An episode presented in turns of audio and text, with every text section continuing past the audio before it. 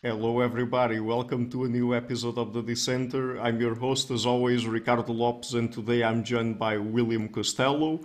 He just finished his MSc in Psychology, Culture and Evolution at Brunel University London in 2021. The topic of his thesis was incels, which you're going to talk about today. Later this year, he will be joining Dr. David Buss's Evolutionary Psychology Lab at the University of Texas at Austin as a PhD student. He will retain an honorary research assistant role at Swansea University. He writes opinion pieces on a range of cultural issues, including gender and identity politics. His work has been featured in Quillette and Areo, and his academic research has been presented at several academic conferences around the world.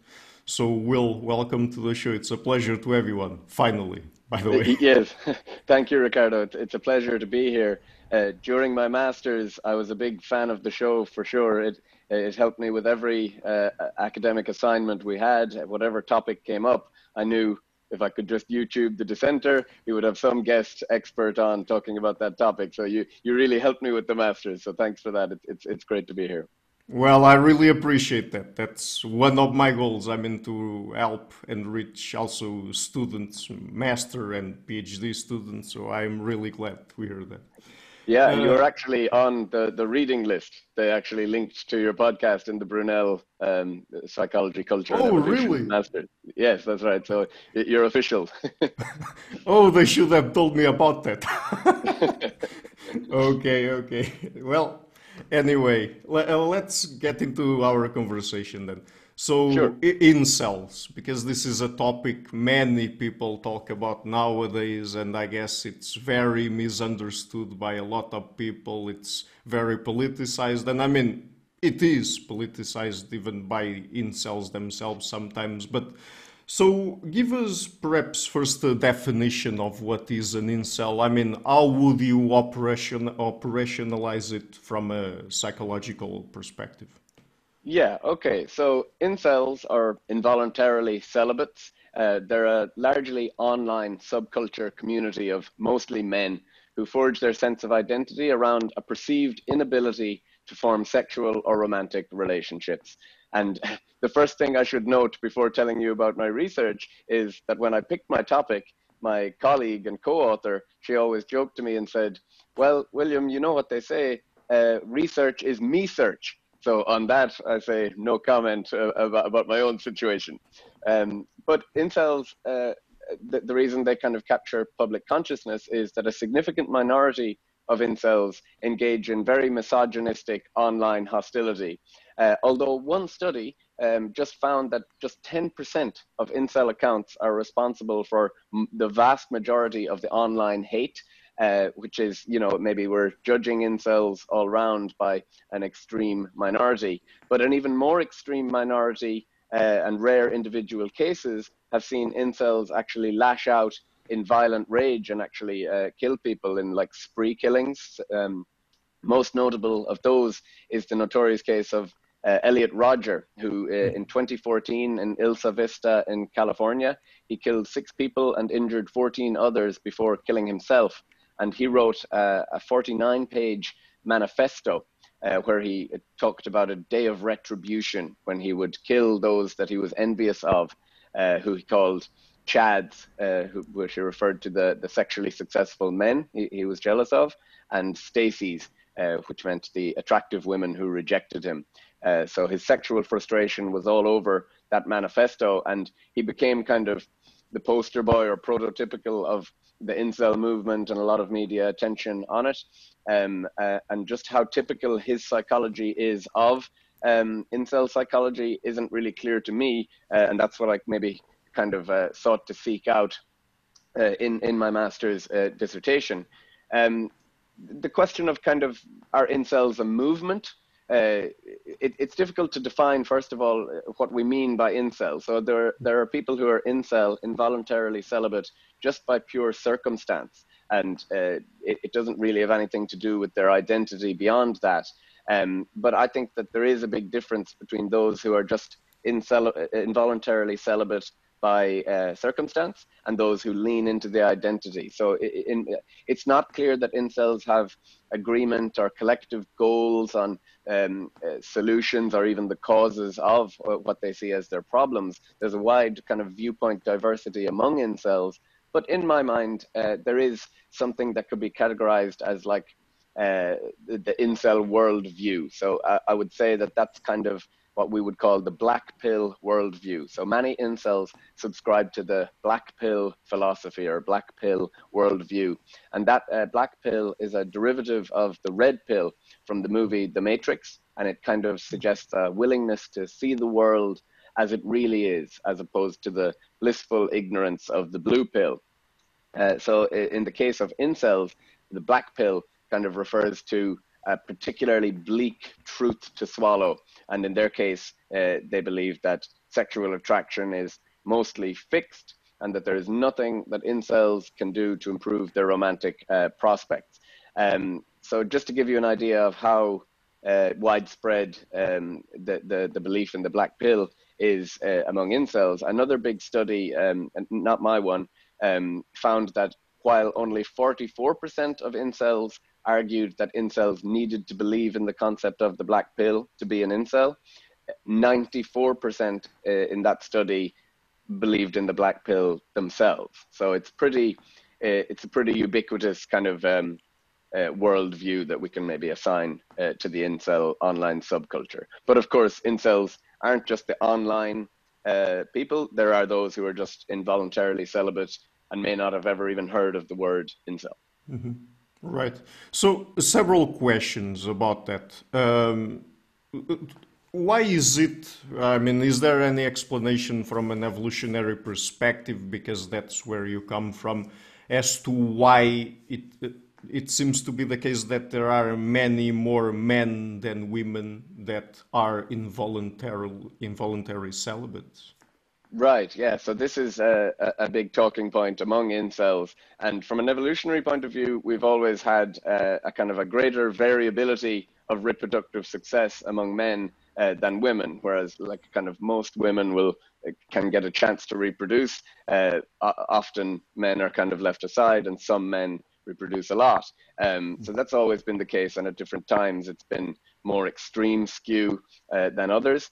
Um, and to point to why there's uh, so few female incels or femcels, although that community is kind of growing uh, it, it recently, um, I could only attract nine uh, femcels or female incels for my study, whereas I could get 151 male incels. Hmm. Um, and incels themselves would kind of believe that there is no real such thing as a femcel because they would see it as uh, a, a, woman women can just get sex whenever they want. They just have to simply lower their standards. And there's some kind of truth to this that uh, you know even female friends that i talk to i say look if you wanted to go out tomorrow and find sex uh, you probably could find it somewhere you may it may not be the sex or relationship that you want uh, but you could probably find it, and they, they tend to agree on that. Um, but I think what it's a real failure of cross-sex mind reading here, because for incels, they see that as a net positive. They think, wow, uh, something is better than nothing. The woman could get some sex, uh, it, even if it's not the sex or love that she wants. Uh, the fact that she could get something is better than me. Whereas I see that as a real a breakdown of cross-sex mind reading because for the woman and women I talk to and uh, women will tell you that they really don't like having sex with people they don't want to have sex with. like yeah. it's not, uh, and I think incels underestimate that. Uh, it's actually a harm inflicted on them to do that because, of course, uh, when a woman has sex, from an evolutionary point of view, she uh, is potentially risking uh, the parental investment of, uh, you know, perhaps getting pregnant and raising the child and gestating and fertilizing, all of that kind of cost on her body and being stuck with the, the child. Uh, and the, the idea of having a child with a man whose genes she really didn't want, uh, that's kind of really repellent to women. So it's actually, it, it, it, it inflicts a cost rather than be a net positive. So that's a, a breakdown in communication, I think, between incels and and women.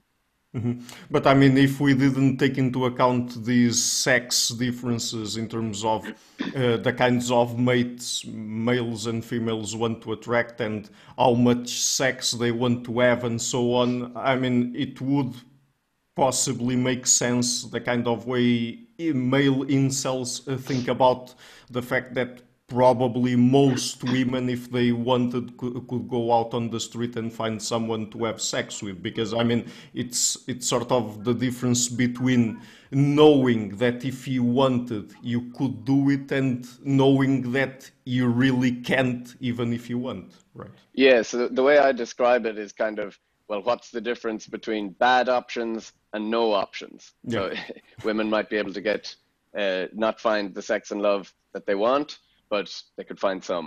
Um, but uh, I've kind of grown in my thinking on that because uh, when I consider that it's it's not it, it, amounts to the same thing. If it's really not what you want, yeah, then it might might not as well exist. So it's it, they're, they're talking about different prizes.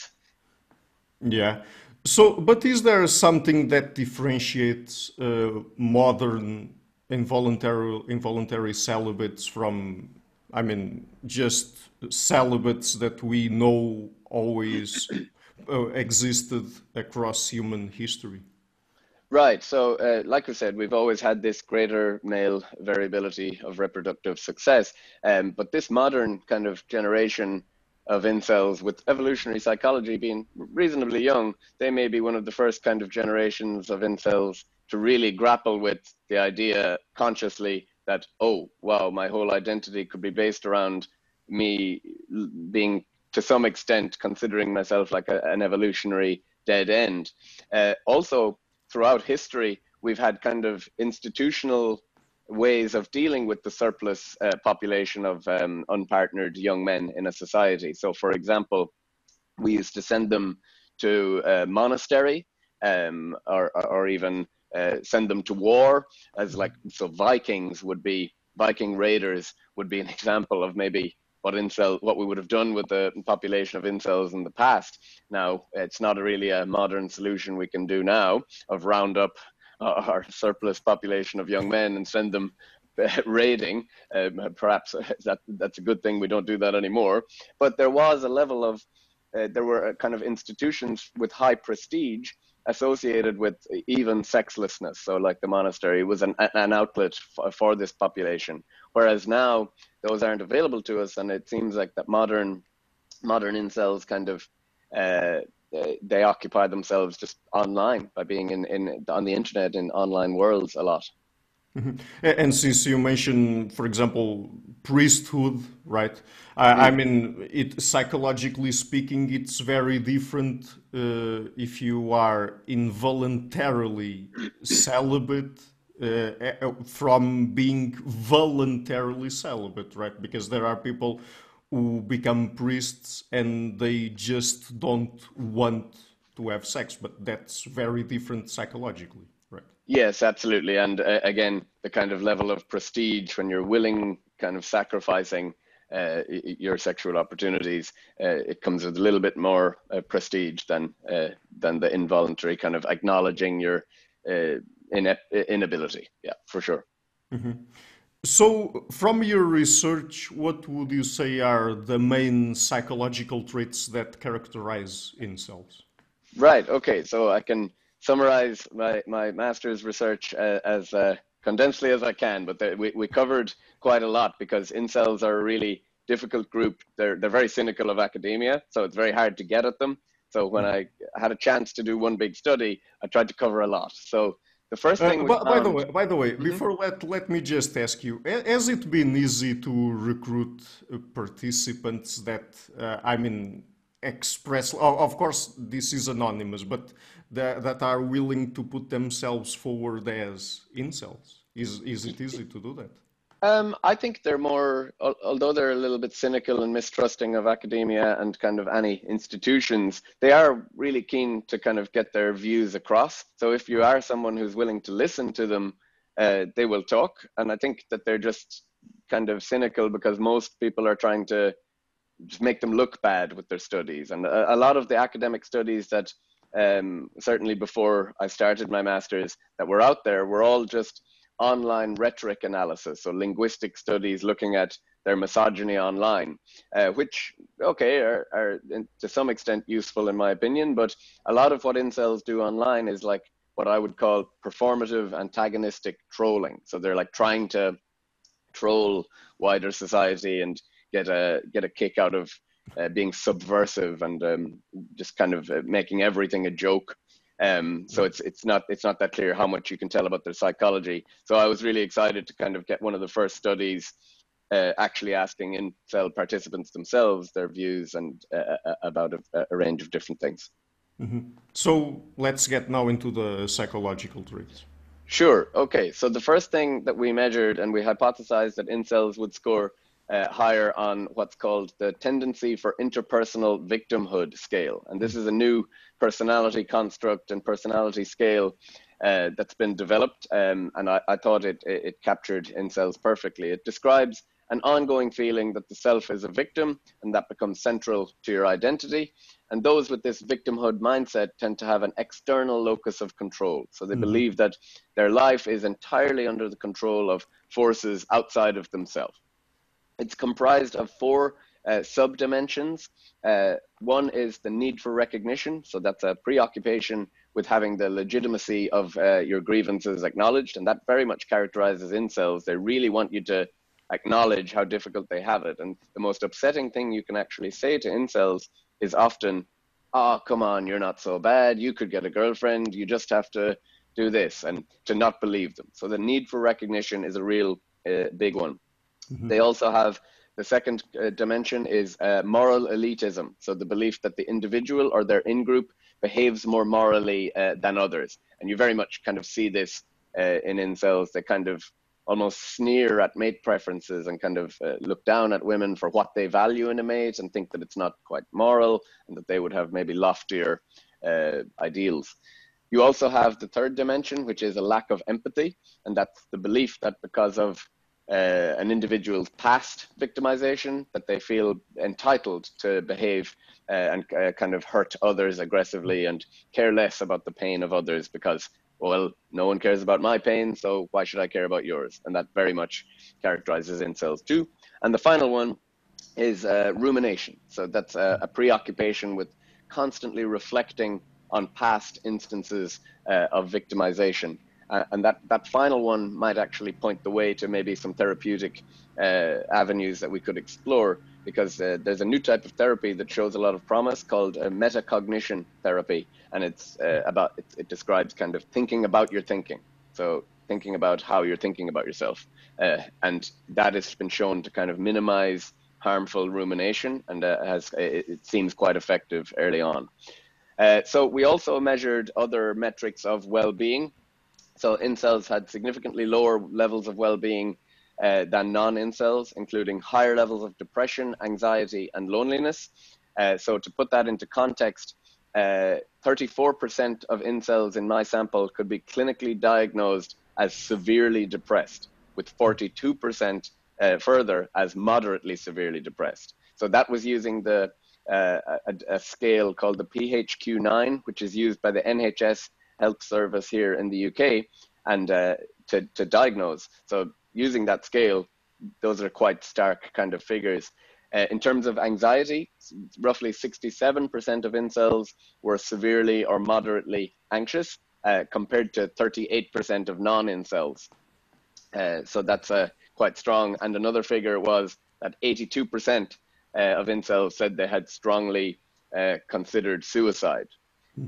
So the, the, this kind of idea of an external locus of control um, is um, that came through when we asked about incels reported reasons for being single. So we hypothesized that because of this external locus of control, that they would uh, assign more external reasons, um, such as feminism or online dating has made it too hard, as reasons for uh, there being they're being single. But uh, uh, an unexpected finding, or perhaps it shouldn't have been unexpected, was that they also assigned more internal reasons too. So they're characterized by blaming others, but also by self-loathing too. So mm-hmm. their their most popular reasons for being single, their top five was number one, not good at flirting. Number two, I'm socially awkward. Number three, I'm not good looking enough. Number four, I'm too anxious around partners.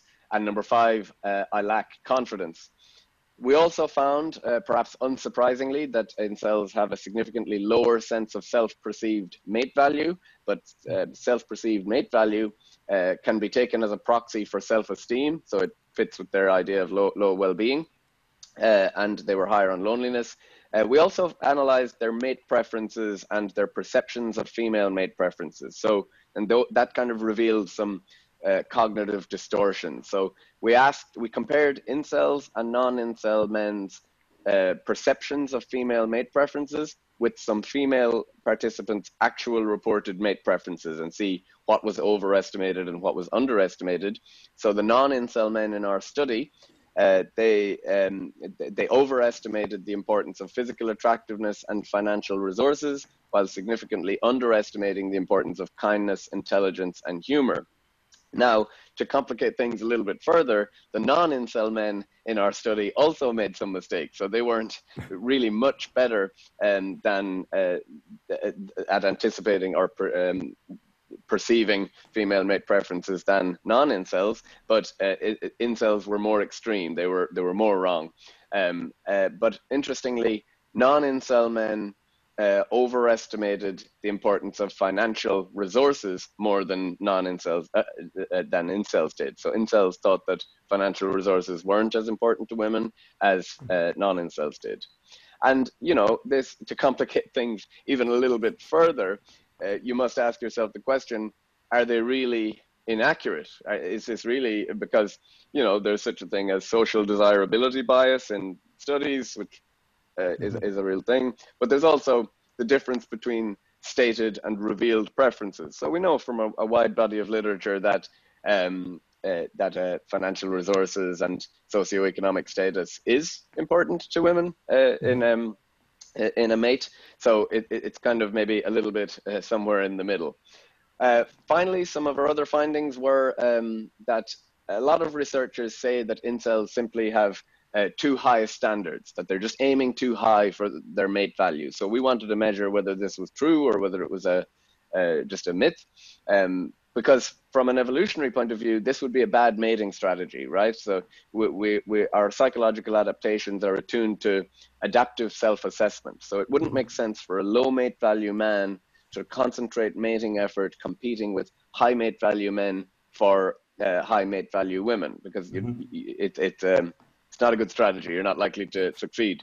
Yeah. So uh, our findings revealed that incels had lower minimum standards for their mate preferences than non-incels, um, but they also uh, they under predicted women's overall uh, minimum mate preferences, and that might be because they're really underestimating the importance of kindness, intelligence, and humor. They just really kind of caricature think that women only want the good looks and the, the money. So um, that, that was interesting. But yeah, they, they didn't have high, too high standards. There was no evidence for that.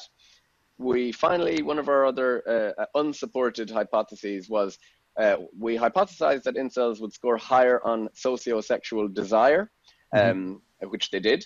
But we hypothesized that this would kind of uh, mediate the, the levels of well-being. So we predicted that for incels, scoring high on sociosexual desire while constantly ruminating on your inability to act on that desire, that that discrepancy would lead to lower levels of well-being for incels. Uh, but that wasn't supported. It was just low levels of well-being across the board.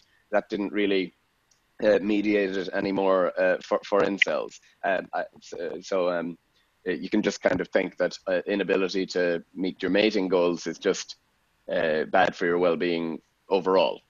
Final set of findings, or well, some of the final set of findings for now, and I'll let you ask another question, is uh, we did some exploratory research on kind of like a demographic profile of the incels, and we found that 17% of incels versus 9% of non-incels reported to be NEET, which means not in education, employment, or training. So that might have a significant impact on their their uh, ability, if, if, given that we know how much women do value resources and socioeconomic status in a mate, that's really an, an obstacle to them achieving mating success. Um, we found that 36% of incels compared to 20% of non-incels had a high school level of education or lower. And roughly 50% of incels, compared to 27% of non incels in our sample, reported living with their parents or a caregiver. Now, you might think, oh, well, they're likely very young, and that's maybe normal, but the actual, the mean age uh, for uh, incel participants in our study was 28. So uh, it wasn't, it's not exactly like, uh, you know, they're, they, they should maybe have flown the nest by, by, by now. So, so that's just a, a summary of uh, some of our high, uh, headline findings from our study. And no, no, that, that's great. Let me just ask you some follow-up questions about that. So, first sure. of all, um, when it comes to recruiting these participants, uh, how did you do it? Was it just by self-identification, or I mean, uh, for example, are there any objective criteria apart from self-identifying as an incel to uh, classify someone as an incel? So, for example, sometimes on the news we see those statistics about percentage of males that uh, didn't have any sex for the past year or something like that. I mean, would those also count as as as incels? I mean, uh, do you get yeah. what I'm trying to ask here? If there yeah. are more objective criteria to really classify someone as an incel, or if it's just out of self-identification? Yeah, for sure. Um, my opinion on it is, in my study, I did rely on self-report um, because it, I, I, had actually a kind of like a criteria that I would hope would capture incels of like uh, you know, things like that. How long have you been without sex and things like that. But um, I was hoping that I would get enough who just identified because I think that's the real, the real definition. Because the way I would describe uh, incel, it's like enough difficulty with achieving romantic or sexual success that it comes to cause you enough psychological pain that you really that it becomes part of your identity so i think that identity bit is important in mm-hmm. differentiating between oh just circumstance. I don't really think uh, a time metric is useful.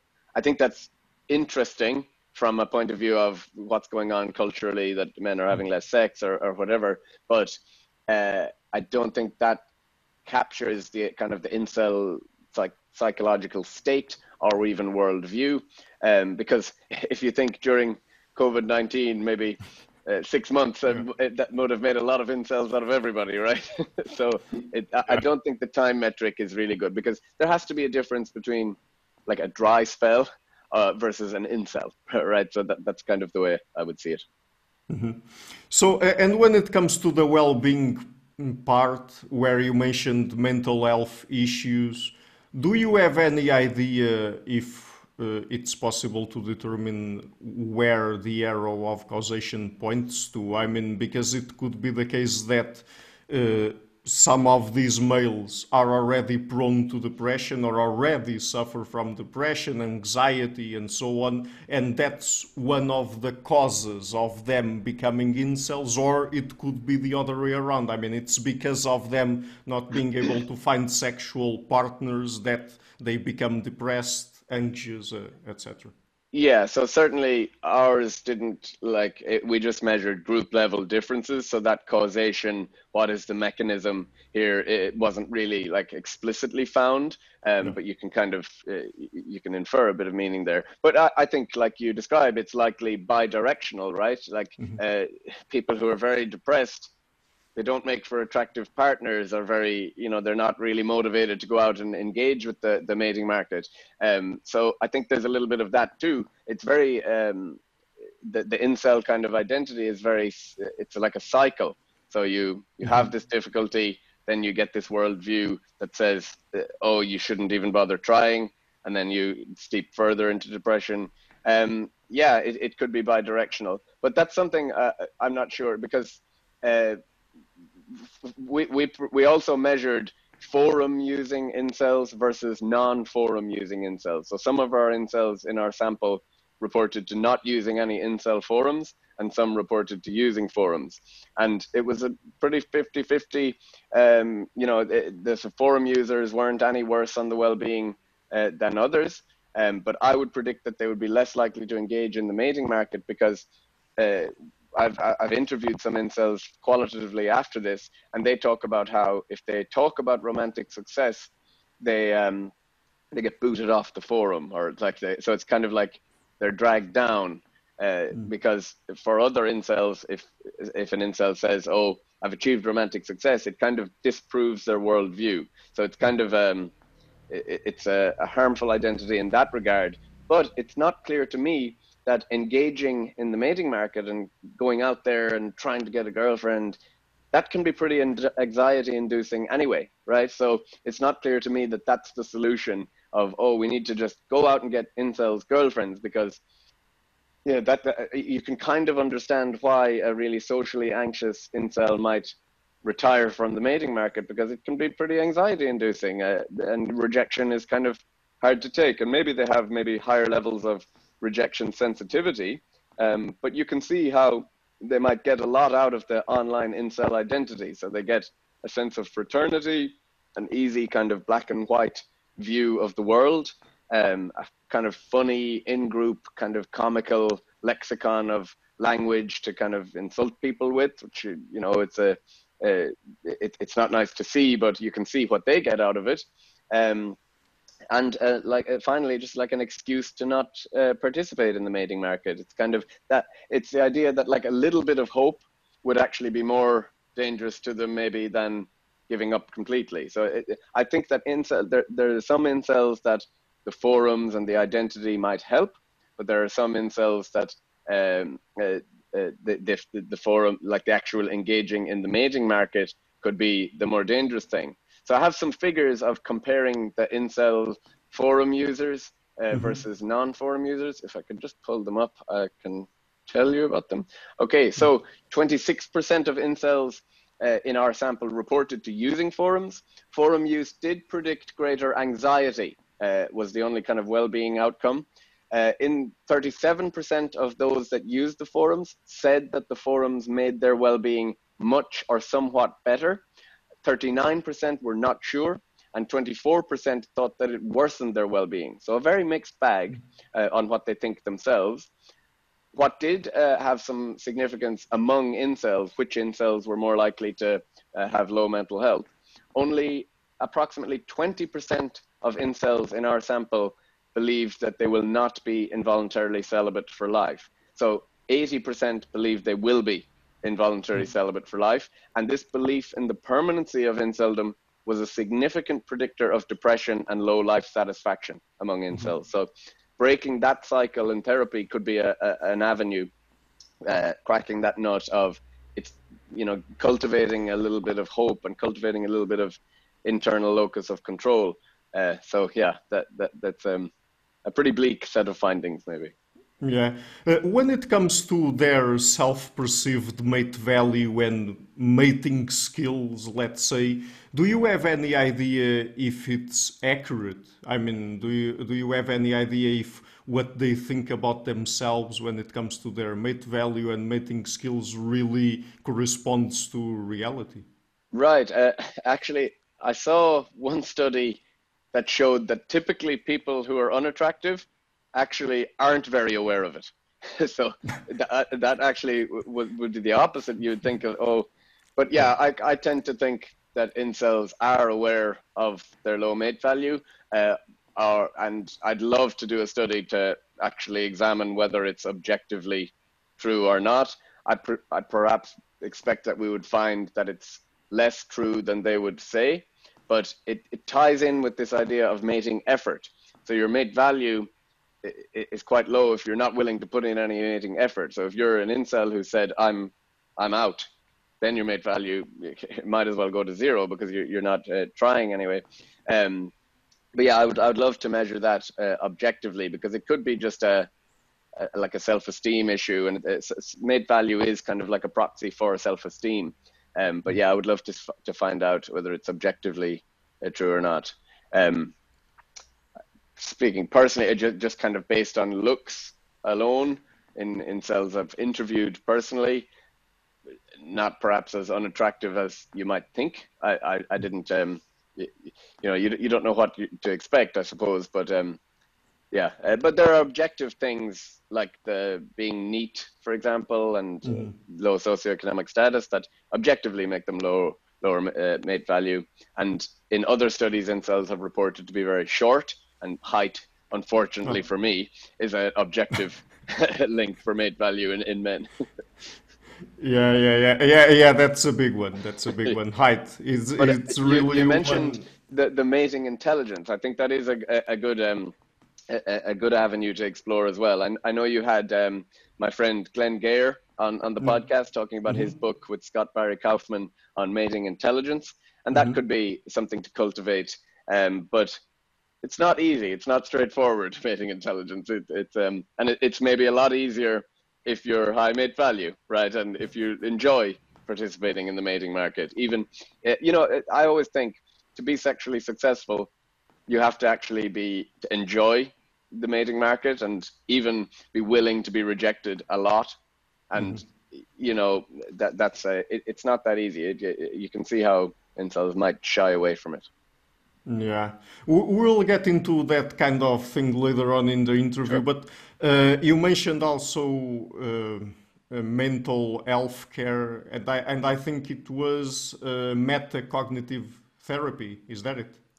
Yes, metacognitive therapy is a new idea I have, but I also think that uh, in any therapy intervention that we would plan bespoke specifically for incels, and I think mental health professionals are completely ill equipped to even address or understand this problem uh, from the first, from the get go. Um, but one significant. Um, uh, but, but why? Why? Because, uh, first of all, I think that they would uh, be very dismissive of evolutionary psychology. So, oh, yeah. uh, and to do so is to immediately dismiss and alienate incels. So, incels, you can imagine a prototypical example, and this is what incels report to me in, in the interviews I've done uh, of their experiences with therapy.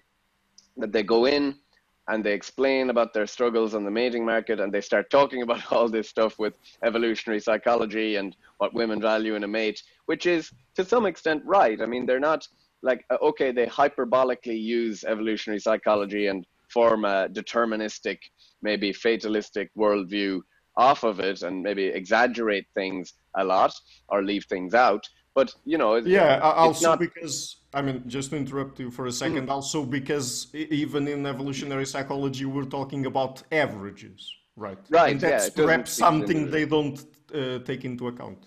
Yes, because they're very like black and white and fatalistic. It's it's easier for them to think this applies to the average, therefore it applies to me. They don't kind of see, well, I will be the one to break the the average, and you know perhaps that's uh, yeah they need to cultivate that internal individualistic kind of uh, attitude and mindset but if you have a therapist who completely maybe comes from a blank slate kind of ideology mm-hmm. and is very dismissive of evolutionary psychology on political grounds or ideological grounds anyway and they immediately kind of dismiss the, the incels real problems that they really face and represent in society they've immediately lost rapport with a client. And uh, with uh, therapeutic interventions, the relationship between the therapist and the client is the biggest predictor of success in that intervention. Nothing else, just the positive relationship. So keeping that, not making incels feel gaslighted when they talk about their real struggles.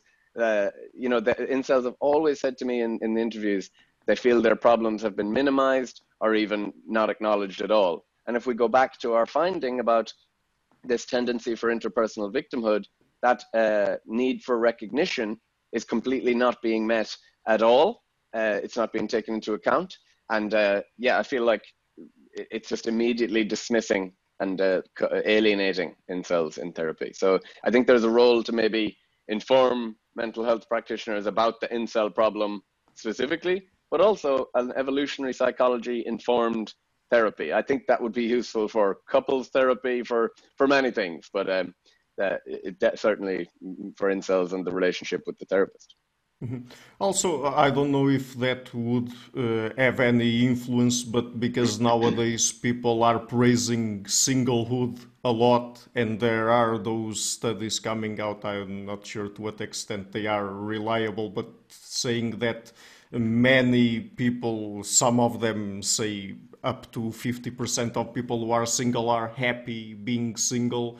Uh, I mean, I'm not sure if that would also contribute to the idea among clinical psychologists and other mental health professionals that uh, it's just okay being single there's no problem with it. I mean yeah it's okay if you are okay with it but of course from an yeah. evolutionary perspective it makes lots of sense for you to worry a lot about being single and not being able to attract mates right? Absolutely. And you know just that idea of a therapist kind of suggesting a solution of oh life is so simple. Just don't care about the thing you care about. you know, you know, it's like you're upset about being single. Well, well, you could just be happy about being single. Have you ever tried that? you know, it just uh, it, uh, it, it it seems like, and uh, also this kind of celebration of singlehood feels somewhat ideological too. Of uh, you know how oh what's her name Emma Emma Thomas uh, the the one who played Hermione Granger in Harry Potter. Uh, Emma Watson. Emma Watson, yeah. She had a real splash expose about how she was uh, dating herself and, you know, empowered and things. And I thought, wow, compare that to the way we report on incels or even MGTOW, uh, who, who may be, okay, a bit more toxic in their language and stuff, but um, it, it's definitely, it's not as celebrated in young men, maybe.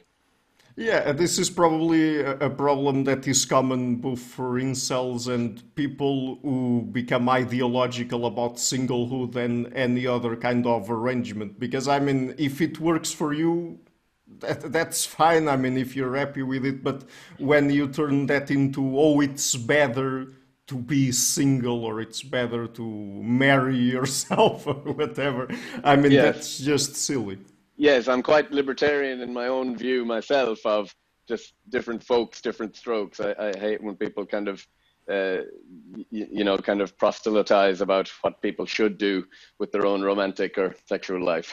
I'm a kind of a freedom guy on that front. Yeah, but I mean, in order to also try to help incels deal with their own situation, how do you think people should think about them? Because there's lots of I mean, negative thoughts about incels and people just socially speaking uh, bad, bad mouth them a lot. So and and I mean to some extent because of their uh, particularly the ones who are more politically motivated because of their behavior people are not that wrong at least to some extent but i mean just to try to be fair here what do you think people should keep in mind when it comes to their psychology to try to be a little bit more understanding, let's say? Yeah, I think uh, the first thing we should try to trivialize the topic a little bit less. It's kind of become a, a trivial joke topic uh, in kind of online discourse where incel is even kind of just thrown out as like an insult. Um, but yeah. also, I think very important to understand that what we're doing here is mainly we're judging incels by the most extreme actions or uh, words of a minority within their community. And mm-hmm. usually, when a group, well, first of all, usually when a group is disenfranchised, we try to prop them up in society or at least have sympathy for them. But we also really try to not judge them by the most extreme actions of a minority within that minority. So, for example, uh, we don't see Muslims as terrorists because of an example of an extreme minority. However, we very much do this with incels, and you know maybe it's just because people don't know that it is a minority, a, a very vocal minority that is producing most of the hate.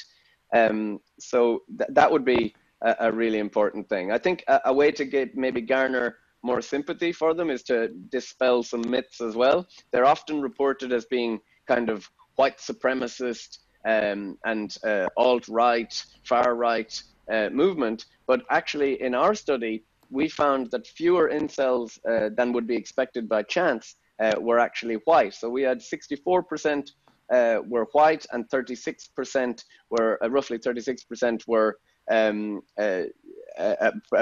black, indigenous, or a person of color. Uh, so you know that uh, in a, a, majority U.S. and U.K. sample, that's quite a lot. That's actually mm-hmm. overrepresented people of color. In terms of political differences, we asked a question about political affiliation as well, and we found no differences between incels and non incels. 39% of incels reported being right leaning in their political um, affiliation, and 45% reported being left leaning, with 17% uh, saying they were centrist. And, uh, you know, that was maybe an unexpected finding, but it kind of goes against a lot of the media that report that kind of uses the most extreme violent cases as prototypical of the incel movement. And, uh, that, you know, uh, even that itself goes against uh, guidelines for not giving notoriety to um, to incel to, to, to, spree killers who want their mm-hmm. notoriety. But we splash media reports about every incel act of violence or mm-hmm. incel threat. Um, you know, other studies have found that just three percent of incel posts online could be considered racist, and uh, that other studies have found that it's not really comparable uh, to, to, to white supremacism at all. And just to, to put that kind of media stuff into context, uh, you might have heard of the Alec Minassian case. So he's also alongside Elliot Rodger. He's often um, he's often set out as like the poster boy uh, of the incel movement. But mm. he uh, he's actually been sentenced uh, in the last couple of days to 25 years for life. Alec Minassian is the guy who uh, drove his van in Toronto into the crowd and killed 10 people. Yeah, so yeah, if we if we think about incels, uh, the the death count associated with incels overall uh, is considered to be about 50 to 60. 10 of those alone can be attributed to Alec Minassian. He's the guy who in 2014 drove the rental van and killed 10 people in Toronto. And he put up this Facebook post saying, we will overthrow all the Chads and Stacys. All hail Supreme Gentleman Elliot Rodger. We want to spark an incel rebellion, right? And in every media story, uh, the Alec Minassian case is mentioned. But what's never mentioned is that last year there was a judge's verdict on the case. Uh, he's just been sentenced, but in the judge's, ver- judge's verdict, I'll read it uh, to you now. Uh, it says, he told lies deliberately to depict the killings as being connected to the incel movement and to get more media attention. He mm. piggybacked, uh, uh, piggybacked on the incel movement to ratchet up his own notoriety. His story to the police about the attack being an incel rebellion was a lie. So that's the judge's verdict after analyzing the case for you know far greater detail than us and in the media. Uh, so it's um, you know, I think the media is uh, responsible for sensationalizing the level of threat uh, here and uh, for the, our poor understanding of the topic. Yeah, this is this reminds me of uh, the case of school shooters, for example. I mean, we already know that there's some copycatting here, and I mean, whenever the media present their photo and name, it it it's it's really a bad idea, and because some of them just want notoriety be, before they go out. So. Right. Absolutely, yeah, uh, I, I totally agree with that. And some maybe the best thing in the media could be just stop stop talking about it, you know, because we could really uh, uh, closer to home in in the UK we had uh, our first alleged incel attack last year with the Jake Davison case, and you could literally watch his YouTube videos on the news. And uh, you know, you're, if you're thinking, if you're an in, incel or a spree shooter um, that wants notoriety, uh, attach yourself to the incel movement because you'll get on the, the news and splash the media. You know, it's a that was an interesting case uh, in many ways because his relationship to the Jake Davison. So he's the guy that last year uh, he used a shotgun to kill five people, including his mother and a three-year-old girl and he injured two others um, before killing himself. And it was the worst instance of gun violence in the UK in over a decade. Um, but again, with the media, so he, he it was uncovered that he had YouTube channel with a lot of incel kind of topics, and he had been active on incel forums. But I'll read for you now the words of the Deputy Senior National Coordinator for UK Counter-Terrorism Policing. He concluded that Jake Davison was not motivated by the misogynistic incel online movement. The shooting was not terror related, and the incel ideology is not a terrorist movement. You also have the perspective of uh, a senior lecturer in terrorism studies who wrote a great paper about incels from a terrorism point of view. and uh, his name is Simon Cottee, and he suggests that it would be a mistake to categorize incel violence as terrorism because it does not advocate the use of violence as a necessary remedy for in-group defense. And I kind of tend to agree because it's not even clear that incels ever even meet each other offline. So you know you can imagine from a logistics point of view, if you were to create like a terrorism uprising or a group threat, logistically a nightmare. And uh, I'm reminded of uh, have you seen the new Batman film with the Riddler? Uh, not yet, unfortunately. okay, maybe I shouldn't spoil it. it. It's not really. No, no, no. Go ahead. I okay. like spoilers. That, okay, that good. makes me want to watch the movie more. So. Okay, well, so the Riddler, he's this uh, maniacal kind of um, villain, and basically he kind of recruits a lot of, um, you know, uh, disenfranchised young men who are basically kind of hinted at that they might be incels, uh, mm. that he recruits them to kind of go out and help him do his bidding. And I just kind of thought how unlikely that really would be to be able to recruit people. Like uh, the online recruitment, even of terrorism among jihadis, is over exaggerated. That it's not really the main vehicle for their recruitment. Uh, so it's it, like it's just a logistical nightmare to organize and mobilize people using just online. It uh, it can help, of course, and we've seen with like the Arab Spring and things like that. Mm-hmm. Right, you can use it to help, but that kind of uh, that offline motivation needs to be there as well. I think it's it, it's uh, it's over exaggerated. I think. Yeah. So just just changing topics, do you think that particularly when it comes to the sort of black pill community and so on, that incels really get good advice from other people, particularly online? Uh, no, I don't think they get good advice uh, yeah. from anyone. And actually, that's interesting that the, the kind of where the incel movement came from. There's a really good paper called The Evolution of the Manosphere. And it talks about how it's like a pipeline from pickup artist communities straight to incel communities. Because what they suggest is happening or happened was uh, that people tried to the the pickup artist routines, found out they didn't really work, and then they were like, oh well, then I've tried the to, to gamify and to improve my lot, and it didn't work, so I must be an incel. So that was an interesting kind of pipeline. Um, so some of the advice uh, is given is, oh, it's not all about looks. And of course, we all have an example of somebody who uh, less attractive has an attractive girlfriend or can still get a girlfriend. But I think it's more about looks than we're comfortable admitting. And a good example of that is height. And I can talk about that from a personal experience because there are some women that height is just a complete red line that uh, if you're below a certain height that they would not consider you and they're, they're different in where they view that but it really is a, a, that's a kind of a clear cut case and it's also one that you can't really do anything about. So it's a little bit more about looks than we try to pretend.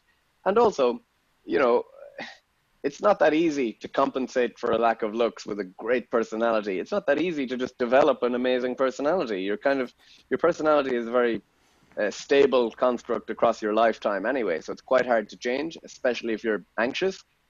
And it's also just like a little bit gaslighting to incels to suggest that it's all to do with a, a bad personality. And we have the, the halo effect that we consider attractive people having better personalities anyway. And there's also examples of men with bad personalities who are very sexually successful. Um, another piece of advice that incels get is just lift, bro. So they say, just go to the gym and get, get muscly, and that will help. And okay, it might help a little bit.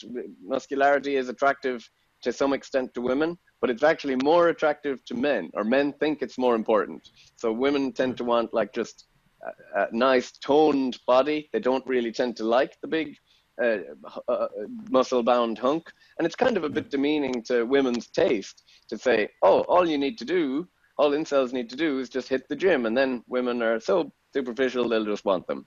Uh, so that's, um, that, that doesn't really work. And it's also kind of a bit dismissive to the many incels who report having physical disabilities because there's not much they can do uh, in many cases uh, in the gym.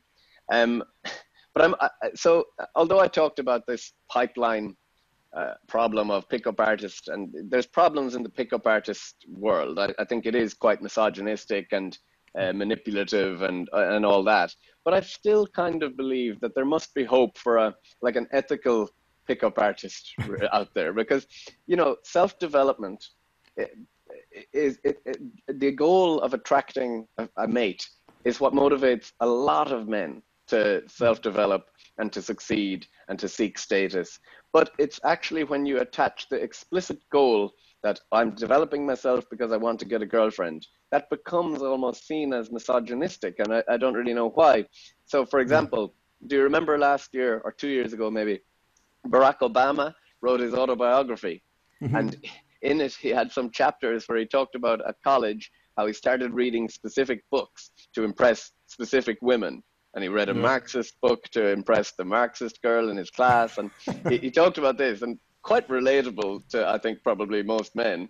But he was lambasted as, oh, misogynistic. How, how could you have that as the goal that you were so manipulative? And I kind of thought, come on, you know. But yeah, so I do think there maybe is a space for uh, better advice um, for incels. And I, I personally do think that the self development route is the best way to go. It's, a, it's the one I would choose. But I, I, I temper that by saying it's not my place to say to incels, come on, pick yourself up by your bootstraps and improve yourself. Because that, like I said, that engaging with the mating market could be actually quite anxiety inducing. And it might be not the best thing at, at always for incels.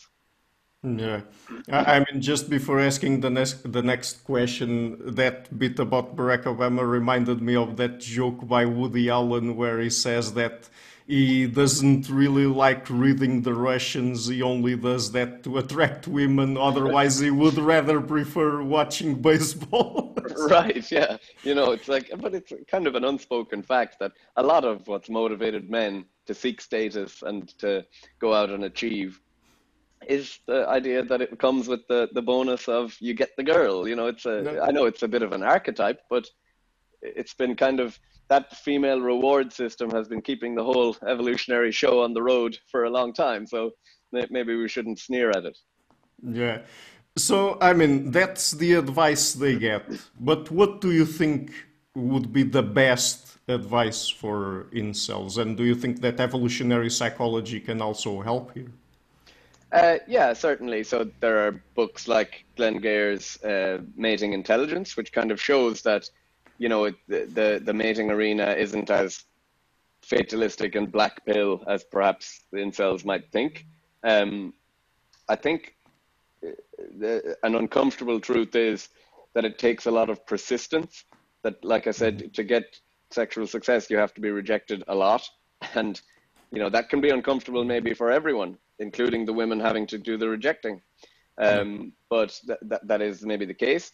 I do think the self development route is worthwhile, and I do think a lot can be done uh, for men because what women find attractive in men is more changeable, with maybe the exception of height.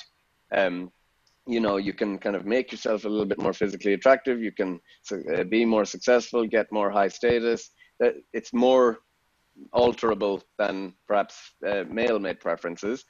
Um, I also think that the modern world now with dating apps, you're basically in the biggest uh, status arena in the world, and you're comparing yourself in status to everyone around. So, what I think you need to do is find your own niche area and create your own status game.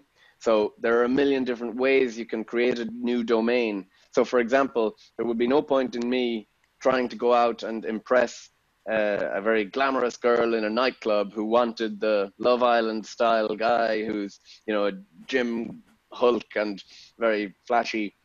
But at maybe like an intellectual debate or in university or a conference where I'm talking about what I'm passionate about, maybe then I can blow someone's hair back. You know, it's like it's like that's that's my arena compared to like nightclubs. So maybe like finding where you're, yeah, create your own status game if that makes sense yeah, well, I, I guess that uh, taking a psychology course also helps because the sex ratio is in your favor, right?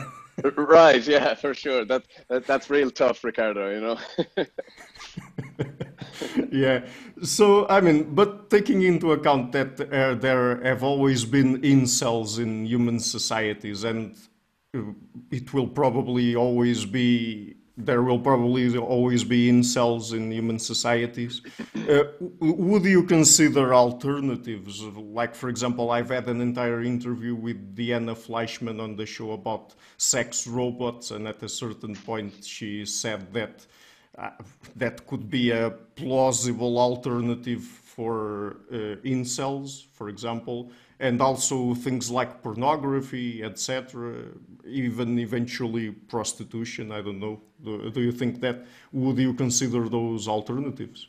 Yeah, I'm, I'm familiar with uh, Diana's arguments on this, and they're very like thought provoking and compelling. She wrote a great piece called "Uncanny Vulvas," which is a I, lo- I love that title.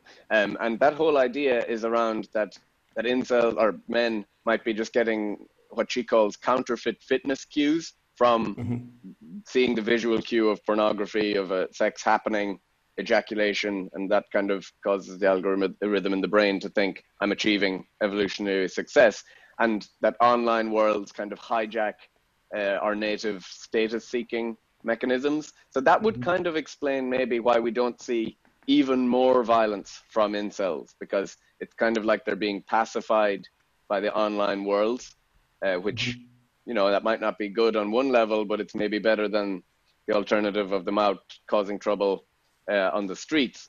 Um, I, I, know that you've talked, uh, I think, with Rob Brooks as well um, mm-hmm. about. Uh, he has a, a, book called Artificial Intimacy that explores uh, similar stuff. And yes, I, I do find it compelling, and I do think the technology, probably virtual reality software, will get there faster than the hardware of robots, in my, in my opinion. But uh, I do think it would probably reach a, a level of where it will be sufficiently um, entertaining enough for, for, for men and for incels, and that will cause its own set of problems. But what it won't solve is the status element. And that's, mm. you know, there. I don't anticipate there will be a future world where having the most expensive sex robot is a thing that men will brag about down at the bar. Uh, maybe, I mean, like you, you brag about having the most expensive car, maybe it will just become like that but um, I just don't see it really reaching that status level. There's a big difference between being able to get sexual success, which anyone could do now with a sex worker, or you could go see a, a sex worker. Uh, but there's a big difference between that and uh, achieve, being sexually selected. And incels mm-hmm. kind of talk about this uh, almost in a purity kind of way, that it's um, that uh, unfettered desire that they want to be really desired, not just mm-hmm. have to trick someone into sex or get them when they were too drunk or whatever it might be. They want to, they, they, they think they're closed off from feeling fully desired. Um, so it's a little bit more complex than just getting sex. But do you think that in modern industrialized society, men have it harder when it comes to mating than in, for example, the traditional societies we evolved in? Um, there is an argument to be made for this because, uh, and it might actually, this idea of evolutionary mismatch, which is the idea that our psychological mechanisms now operate in a world that is meaningfully different from uh, the world in response to which they evolved. And so, if we think about that relating to incels, uh, in our ancestral environment, for most of our uh, evolutionary history, you would have had maybe a dozen or uh, a couple of dozen potential mates in your lifetime. Uh, and persistent sexual rejection would be perceived as catastrophic. You know, it's like, oh no, I'm running out of chances, and my reputation of other women have seen me be rejected. Oh no, it's going to cascade to the bottom. Whereas now, with uh, big cities, transportation, dating apps, you can, you know, first of all, you can have so many different options it maybe messes with people's mating psychology that they think they're less likely to commit because they think, oh well, there's there's other options out there, or I can mm-hmm. I can I can aim higher. And the problem with that from uh, like a, a, a gendered or a sex point of view is that for women, if they mate up in a dating uh, in a mating market, if they get for the uh, um, a higher mate value man, he will mate down to her level for a short term mating, but he mm-hmm. won't commit to her. So she yeah. might be getting the cue, oh, I got with this great guy on Tinder two weeks ago. That's my level. And then she will ignore the people who are actually her level, and she, she will keep going with the guy, the, the stereotypical Chad, who, when he's in a minority at the top, he's kind of reluctant to commit. So it, it that kind of messes with that psychology, but also just the dating apps. An incel could receive more rejection in one day than would be possible in a lifetime in our ancestral environment. And maybe that's kind of amplifying uh, more negative effects for well-being uh, among incels. Yeah, I mean, perhaps something like the paradox of choice also operates here because since we have supposedly so many options available also because we are exposed to pornography and i mean it, it, probably tweaks the particularly the male brain into thinking that there are many more sexually available women out there than there really yeah. are i mean and, when it comes to trying to settle, choosing a partner and settling down, I mean, probably we feel less satisfied than we would have if we lived in smaller societies. Yeah, and uh, also just you know love and it's it's kind of presented as like a commitment device but it's actually uh, daniel conroy beam has presented some interesting research that love is actually more like a commitment maintenance mechanism that's calibrated against the availability of other uh, options. So, hmm. uh, which maybe you know it's that old kind of archetype of men are as faithful as their options. I think that about maybe people in general. Um, but yeah, they could be getting the cue. You walk through a big city, you see thousands of different options. That's an evolutionary novel feature of modern society. Um, but also something to think about is that we're more responsible for our own mating than ever. Usually, you would have had kin and parents who would make an uh, alliance. Uh, arranged marriages, right? Right. Yeah. So uh, it's kind of. I remember talking to my friend in in Birmingham in university. Uh, he was an Indian uh, guy in the UK, and he told me when we were having drinks one night. He said, "You know, all this partying we're doing now." Uh, that will come to an end for me when I finish university, and my parents will arrange marriage for me. And I was kind of like, whoa, how, how do you, how do you feel about that? You know, you know, your freedom will be gone. And he says, oh no, it's kind of relaxing, really. I don't have the pressure you have to go find find a mate. And I kind of like, it was such a worldview changing conversation. Mm, yeah, yeah, yeah. that, that's very interesting. I also, I get, I guess that I think I read recently that in some parts of China that still happens nowadays. So they have arranged marriages. Yeah, I, I mean, uh, perhaps maybe a bit too controversial to say, but uh, I believe they're doing some incredibly uh, harmful things with the Uyghur Muslim community there, where mm-hmm. they're like forcing those women to mate with low status Chinese no. men. Uh, mm-hmm. I d- I don't know if that's something we can include on the podcast, but Uh, well, perhaps let's not go down that yeah, route. for, for sure, stick on path. yeah. So, with that in mind, I mean, the issues about our modern mating market, if you want to call it that, do you think that at least some of the complaints expressed by incel, incels are right? Yeah, I do uh, to some extent because, and this is the conclusion of Rob Brooks as well. Uh, him and Khandis Blake and uh, another colleague uh, wrote a, a, great paper uh, on showing how incel activity online is linked to the social mating ecology, so mm-hmm. to information about the local mating ecology. So they, they concluded that incels are kind of partially accurate about the socioeconomic factors contributing to their plight. Uh, so it's all part of what I would describe as like the kind of the social problem of what I can talk about as like the wider mating crisis. And uh, if you'd like, I could talk about that a, a little bit. Mm-hmm. Uh, so it basically means, in a nutshell, there are less eligible men on the mating market for women to choose from. And it might be like an uncomfortable truth uh, that we need to reckon with that for our recent past, many women were settling for men that they didn't really desire out of strict social norms for monogamy and out of economic necessity. And that's really kind of disappearing. If I think about my own single female friends, uh, they don't, they're not looking to settle. They don't feel any pressure of, oh, I need to find a man. Okay, some do, but some of them are like, no, I'd rather be single than uh, than settle down. uh, settle with someone I don't want. Uh, so does that does that also have to do with men and boys lagging behind in terms of educational and professional achievement? Absolutely, that's exactly what was, is contributing to this crisis. So it, it skews the sex ratio. So one feature of modern weird uh, cultures is the rates at which women are beginning to outpace men in education and even in the workplace up until the age yeah. of 29.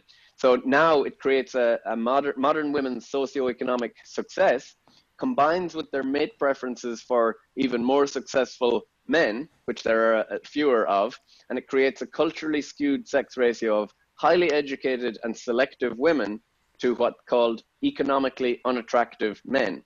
And because these women are competing for a minority of economically attractive men, these minority of men are reluctant to commit uh, because the sex ratio that is in the minority kind of calls the shots.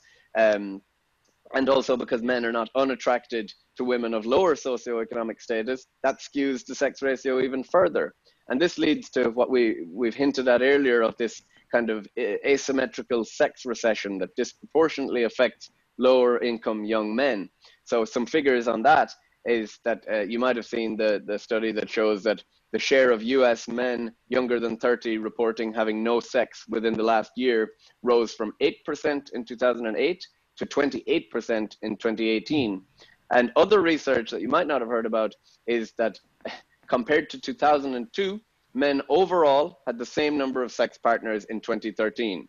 But the top 20% of men had a 25% increase in sexual hmm. partners, mm. and the top 5% of men had an even more dramatic 38% increase. So it was really skewing. So we have a modern mating system that's Uh, kind of simultaneously polygynous and polyandrous. So one man with multiple women, one woman with multiple men. But the standard deviation of sex partners is small for women, but extremely high for men. So it means most women can get some partners, but some men get a lot of partners, while many others struggle to get anything at all.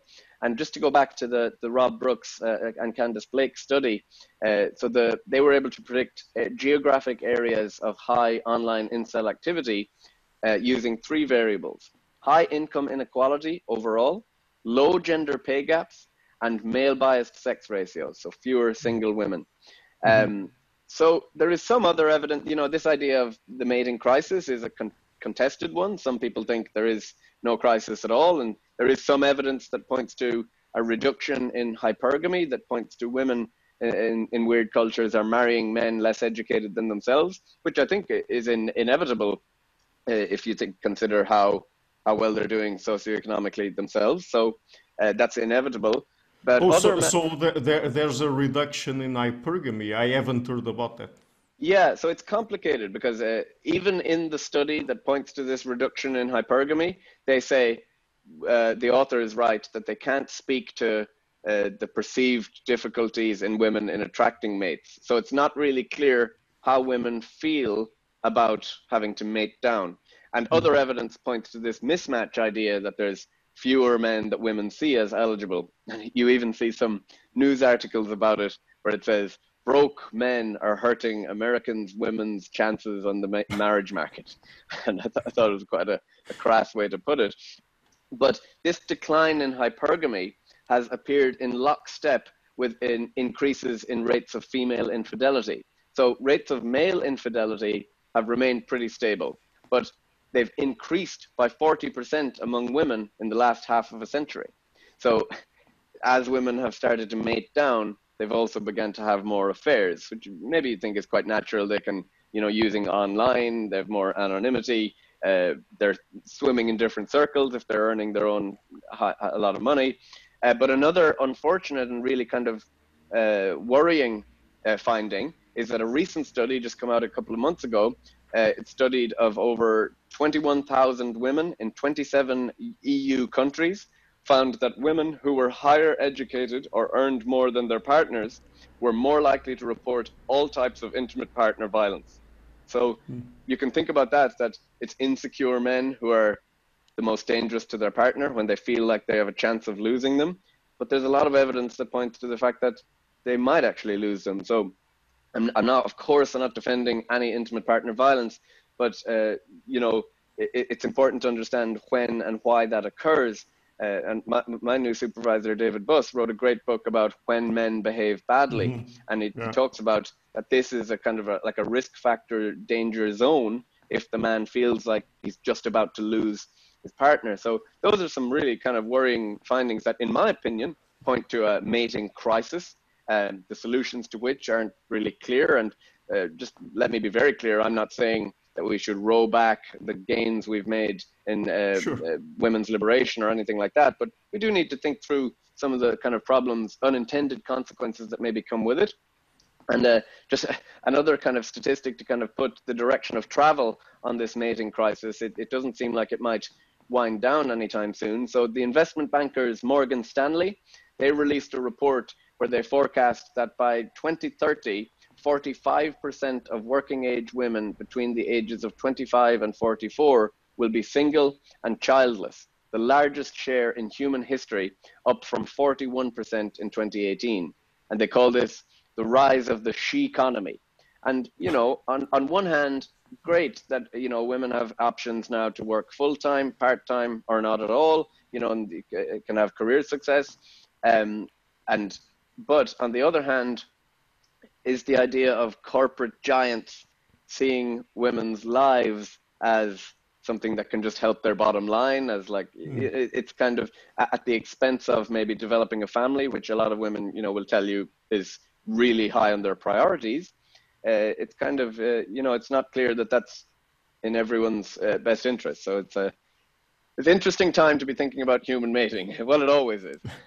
yeah, uh, I mean, I think we, here we we can go back to the comment I made when we were talking about singlehood. Of course, if people feel good about it, if they prefer to invest on their careers, for example, instead of having a family, having babies, and so on. Of course, there's also demographic issues related to that, but let's put that aside for a second. I mean, if people feel satisfied with their lives as they are, I mean, that's okay, at least for me personally. I don't see any issue with that. But since we're talking evolutionary psychology here, and it's pretty clear that as a sexually reproducing species, it's very, very important for us to try to attract a mate and have sex with them and reproduce.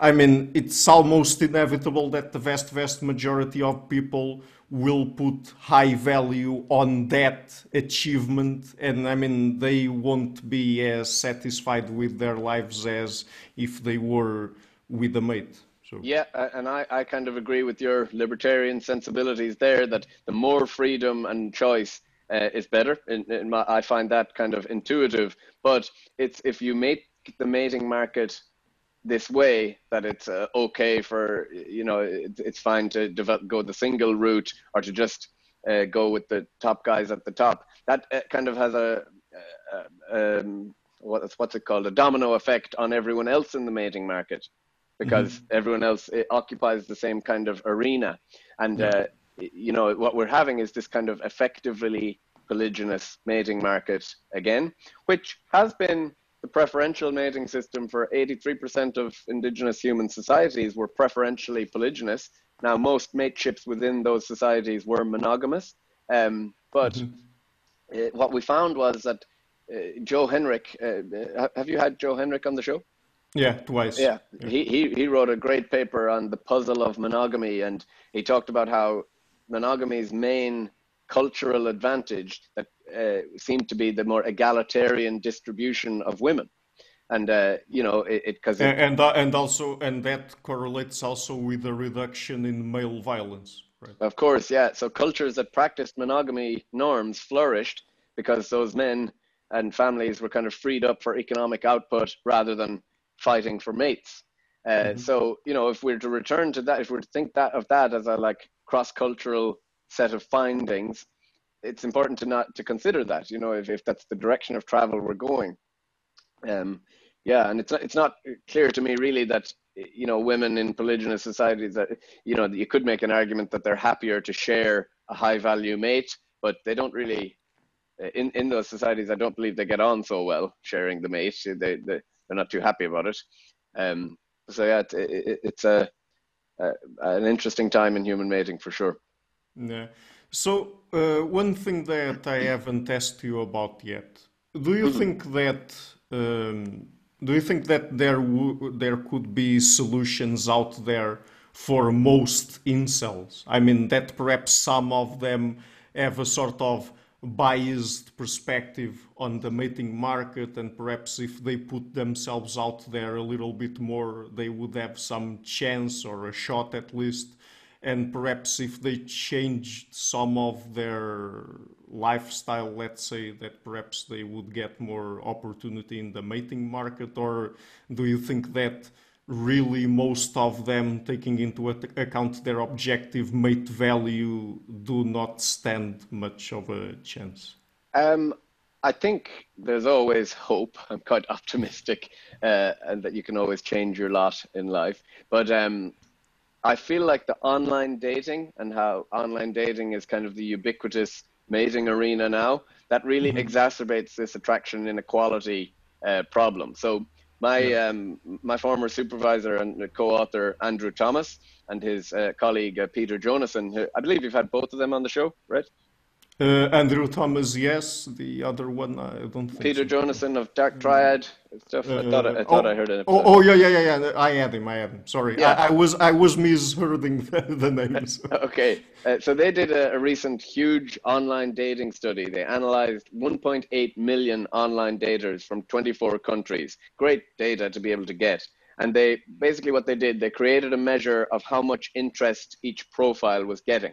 So like they called these indicators of interest, IOI. So it included like messages, likes, winks, any kind of attention. And they then also compiled a measure of what they called competence, which was like a person's income and level of education. And some of their findings, their first uh, initial findings, revealed like extreme inequality in the online mating market. So most users had barely any in attention, uh, often nothing at all while others had hundreds of messages. So it's really exacerbating this uh, kind of skew, this uh, inequality. And I mean, I don't know if this is up to date or not, but I think it was. I read a study from uh, 2018 or something like that done on Twitter that um, women rejected uh, like right away 80% of men or something like that. Right. Yeah. So they they found a big sex difference in their study as well. Uh, so the sex difference they found that for a person of average competency, so a person who had some college and earning approximately thirty thousand pounds per year, for a hmm. man, this guy, this person would receive approximately eight indications of interest, uh, while women received more than three times this amount with 26. And even high competency men, uh, they rec- so guys with master's degree and earning 75,000 pounds per year received almost 90% more attention on average compared to 40% for women. Uh, so, you know, and, and re- this idea of resource acquisition ability, it improved the romantic attention received by men at almost two and a, 2.5 times the rate of women. But still, even those highly comp, so it, it had a way larger effect for men, but still, even those high competent men received less attention than women with low levels of competency. So it's a massive inequality among men who's getting attention, and then a, a sex difference in the, the attention at all. So, you know, if you think about online dating sites, they, uh, their kind of business model is designed around keeping people single. They're, and they're not mm-hmm. really, and they're designed around showing people attractive profiles. So there's even like reports that they're not showing uh, very unsuccessful profiles are even getting shown to people. So it's like a race to the bottom that the worse you do, the worse you get. And it's really kind of, it's, it's a bit bleak to think about when we think about how ubiquitous the online dating is now. I think it was like upwards of 70% of couples now report to have met online. Uh, so it's like, you know, it's, it's all well and good me saying online dating exacerbates attraction inequality, you should get offline but if that's the mating arena, it's not that easy to say, oh, I'm just, I'm, I'm, I'm going, I'm going offline. I'm thinking about, I had a colleague in my previous professional life, and she always used to complain about, I'm finding it very hard to meet someone. I really want to, really want to meet someone, but I'm not going online. And I was like, okay, when are you going to meet someone? You leave work here at 5 p.m., you take the train home, and you stay home, and you come into work again in the morning. Are you hoping to meet someone on the train? Is that that's your amazing market? You know, you, you kind of at when you're everyone is so busy now, and also when you know, I, am not speaking about her and myself, but workplace romances are now not allowed almost uh, because of Me Too. You kind of it's it's uh, maybe for good reason they're not they're not allowed, but a lot of people met their partner at work. You know, a lot of a lot of couples talk about how they met their partner at work, and if that's you were taking that away, then people really only have the online system to meet people. Yeah. Well, I don't know if you agree with this or not, but recently Douglas Kenrick released the book Solving Modern Problems with the Stone Age Brain, and he has an entire section on mating. And one of the solutions he proposes, because we have online dating and all of those issues you just described with it, is to try to mate more locally. I mean, through friends, through people like that, people we already have connections with. And uh, I mean, I just interviewed him and his son yesterday. I mean, we're recording this, by the way, on June 17th. The interview will be released on June 23rd. So when this interview is out, that one will already be out. Uh, but anyway, uh, I suggested that perhaps uh, doing that would also help with personal interaction because I mean, being online and just texting, I mean, text basically is nothing. You don't have the tone of your voice, the facial expressions, your posture, and so on. I mean, lots of information people can take just from your body, let's say, and how you speak and so on. That, I mean, by mating locally, perhaps you can increase uh, your success just yeah. by providing a potential mate with that sort of information. So. Yeah, I think so. Uh, I mean, I, I, kind of agree, and I'm reading that book right now, actually, as well. Uh, it's great. Evolutionary mismatch is like kind of one of my favorite topics from evolutionary psychology, particularly around mating, because it's so easy to see how it is so radically different from our ancestral environment. And yes, I like this idea of like dating more locally, but to a movement like that it, it can't really be done just by the individual. It has to be a cultural shift. And okay, maybe mm. maybe I'm a I was a bit too uh, bleak about the online dating earlier because as I'm in London right now and I was coming through the tube system and I saw posters for uh, this kind of new movement where uh, a company has hired out a bar for and, the, and on these dates they're only going to allow singles in and you follow this yeah. QR code, and it's like meet people in real life, get off the apps. So there is a hunger for people to, to do this. And so maybe there will be a cultural shift. That would, that would be interesting to see. Um, but yeah, I think like recruiting your uh, your your kin, your network is important, and people are maybe embarrassed or shamed about that. It's a lot of pressure on the individual now to sort out your own mating. You know, you can rec- recruit some help, but I suppose people are maybe embarrassed. Uh, they don't want to create difficulty in the friendship by, uh, you know, if it didn't work out with their friend or something like that. But back to this idea around evolutionary mismatch. So things like you mentioned, uh, the sound and everything. From my point of view, that's a, that's a big one that resonates with me because on an online dating app, uh, whenever I've been uh, been on there in the past, I've always quickly with someone I liked tried to send a voice note because mm. I know voice is important, and I know yeah. an Irish accent is pretty good. So I always try to try to use that one when I get the chance. Yeah. But also think about things like smell and like oh, uh, yeah. kind of compatibility of the immune system. A lot of women will tell you they really like the way a guy looks, but when he gets close to them or when they were kissing or whatever, it really put them off. That there was just no chemical kind of, and I think that's a poorly understood and, and, maybe we should try to understand it a bit more of what people find attractive, like on a kind of chemical level of smell olfactory cues. Yeah. Okay, so uh, I mean, apart from that, do you have any other solutions to deal with this sort of mess we have in modern mating? I think like it is kind of like a social problem, and you know, uh, Rob Brooks and Khandis Blake study point to the idea that you know, reducing inequality, you know, uh, wholesale would help. And that would be uh, this mating crisis. It isn't just affecting incels; it's affecting higher educated young women as well, a lot. Uh. And uh, so it's, it's for everyone to think about. And, you know, we talk about inequality so much, but, you know, you and I joked about, oh, the idea of me being a minority male in psychology.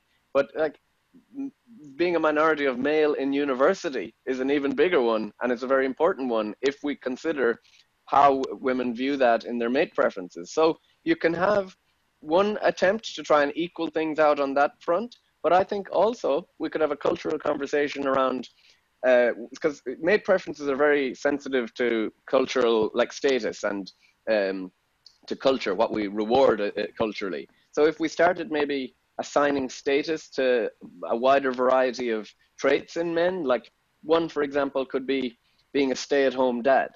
That's not mm. considered that sexy, right?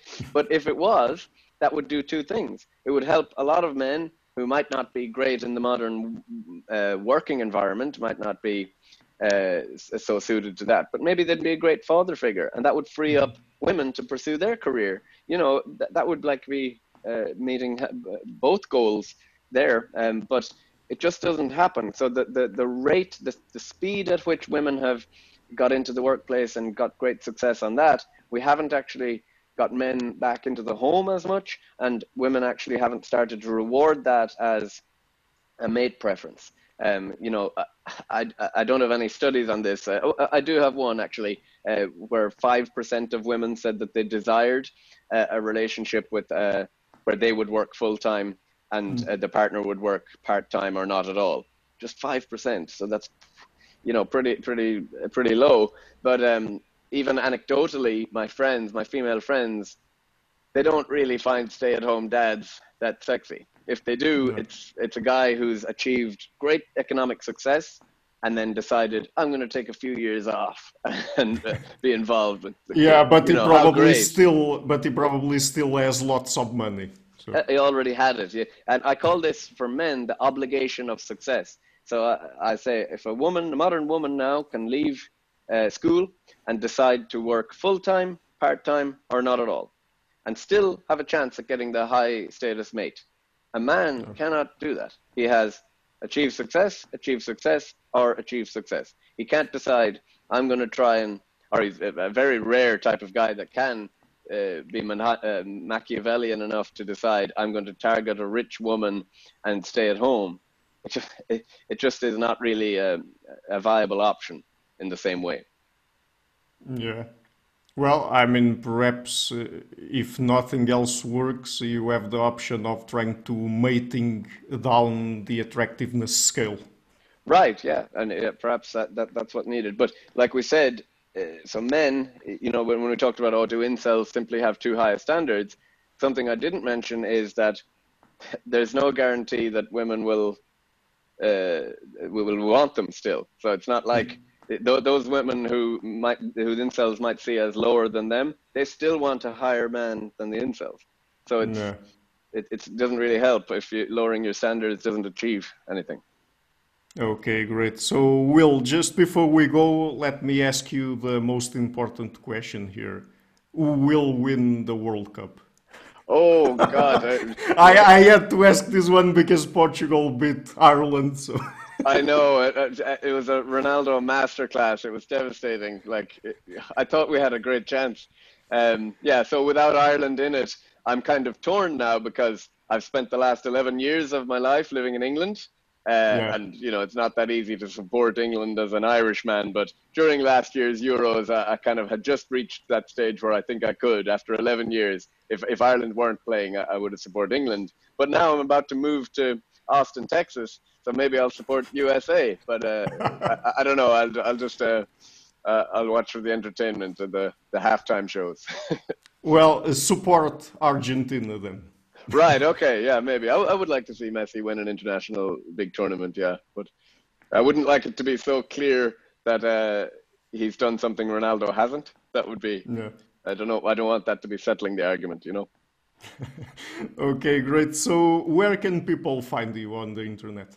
Uh, so uh, I spend far too much time on Twitter uh, for my for my sins. So it's at Costello William uh, at Twitter. So the, the, inverse of my name, and uh, yeah, that's the best way to keep up to date uh, with all our stuff, my, any my conference presentations or papers, I'll make sure to, to post about them or any studies we're doing. Okay, so look, man, it was great to have you on, and I wish you all the best with your PhD with David Buss. I mean, I've had him three times on the show, and he's awesome, great researcher and writer. So all the best for you, and I hope to have you again on the show somewhere in the future after your PhD is done or something like that. Yeah, super. Thanks for having me, Ricardo. Really, it was a great experience for me, and yeah, the the move to the Buss Lab is a, a dream move for me. Yeah. Hi guys, thank you for watching this interview until the end. To keep the channel sustainable, I would like to ask you to please visit my Patreon page and to consider making a pledge there. Any amount, even $1 per month, would already be a great help. Otherwise, and if you like what I'm doing, please share it, leave a like, and hit the subscription button. This show is brought to you by Enlites Learning and Development Done Differently. Check their website at enlites.com. I would also like to give a huge thank you to my main patrons and PayPal supporters Karen Litske and Blanchett Perga Larson, Laguerrero, Francis Ford, Hans Frederick Sunder, Ricardo Vladimiro, Greg Healy, Adam Castle, Olaf Alex, Jonathan Vissel, Jacob Linkby, Matthew Whittingbird, Arno Wolfkin, Tim Hollis, Henry Kalenia, John Connors, Paulina Barron, Philip Force Connolly, Jerry Mueller, Herbert Gintis, Bo Weingard, Rebecca Neuberger Goldstein, Dan Demetrio, Robert Windiger, Rui Inácio, Arthur Coe, Zup, Marco Neves, Colin Holbrook, Susan Pinker, Bernardo Seixas, Pablo Santurbano, Simon Colombo, Jorge Spinha, Phil Kavanagh, Corey Clark, Mark Blythe, Roberto Inguanzo, Michael Stormir, Samuel Andreev, Tiago Nunes, Bernard Ugni, Alexander Dunbauer, Fergal Cusson, Evan Bodrenko, Al Herzog, Don Ross, Jonathan Librand, Oslan Bullitt, Nathan Nguyen, Stanton T, Samuel Correa, Eric Hines, Mark Smith, J.W., João Eira, Tom Hummel, David Sloan Wilson, Yacila Dez Araújo, Eden Solon, Romain Roach, Dmitry Grigoriev, Diego Londonio Correa, Tom Roth, Yannick Punter,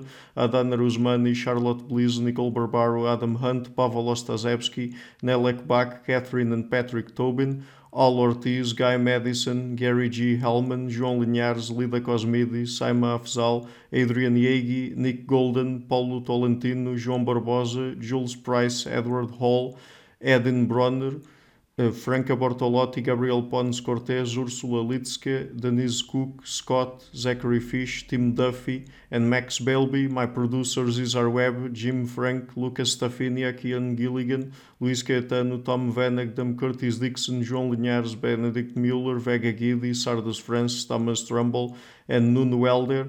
And my executive producers Michel Rugieski, Rosie, James Pratt, Matthew Lavender, Sergio Quadriano, and Bogdan Kanivets. Thank you for all.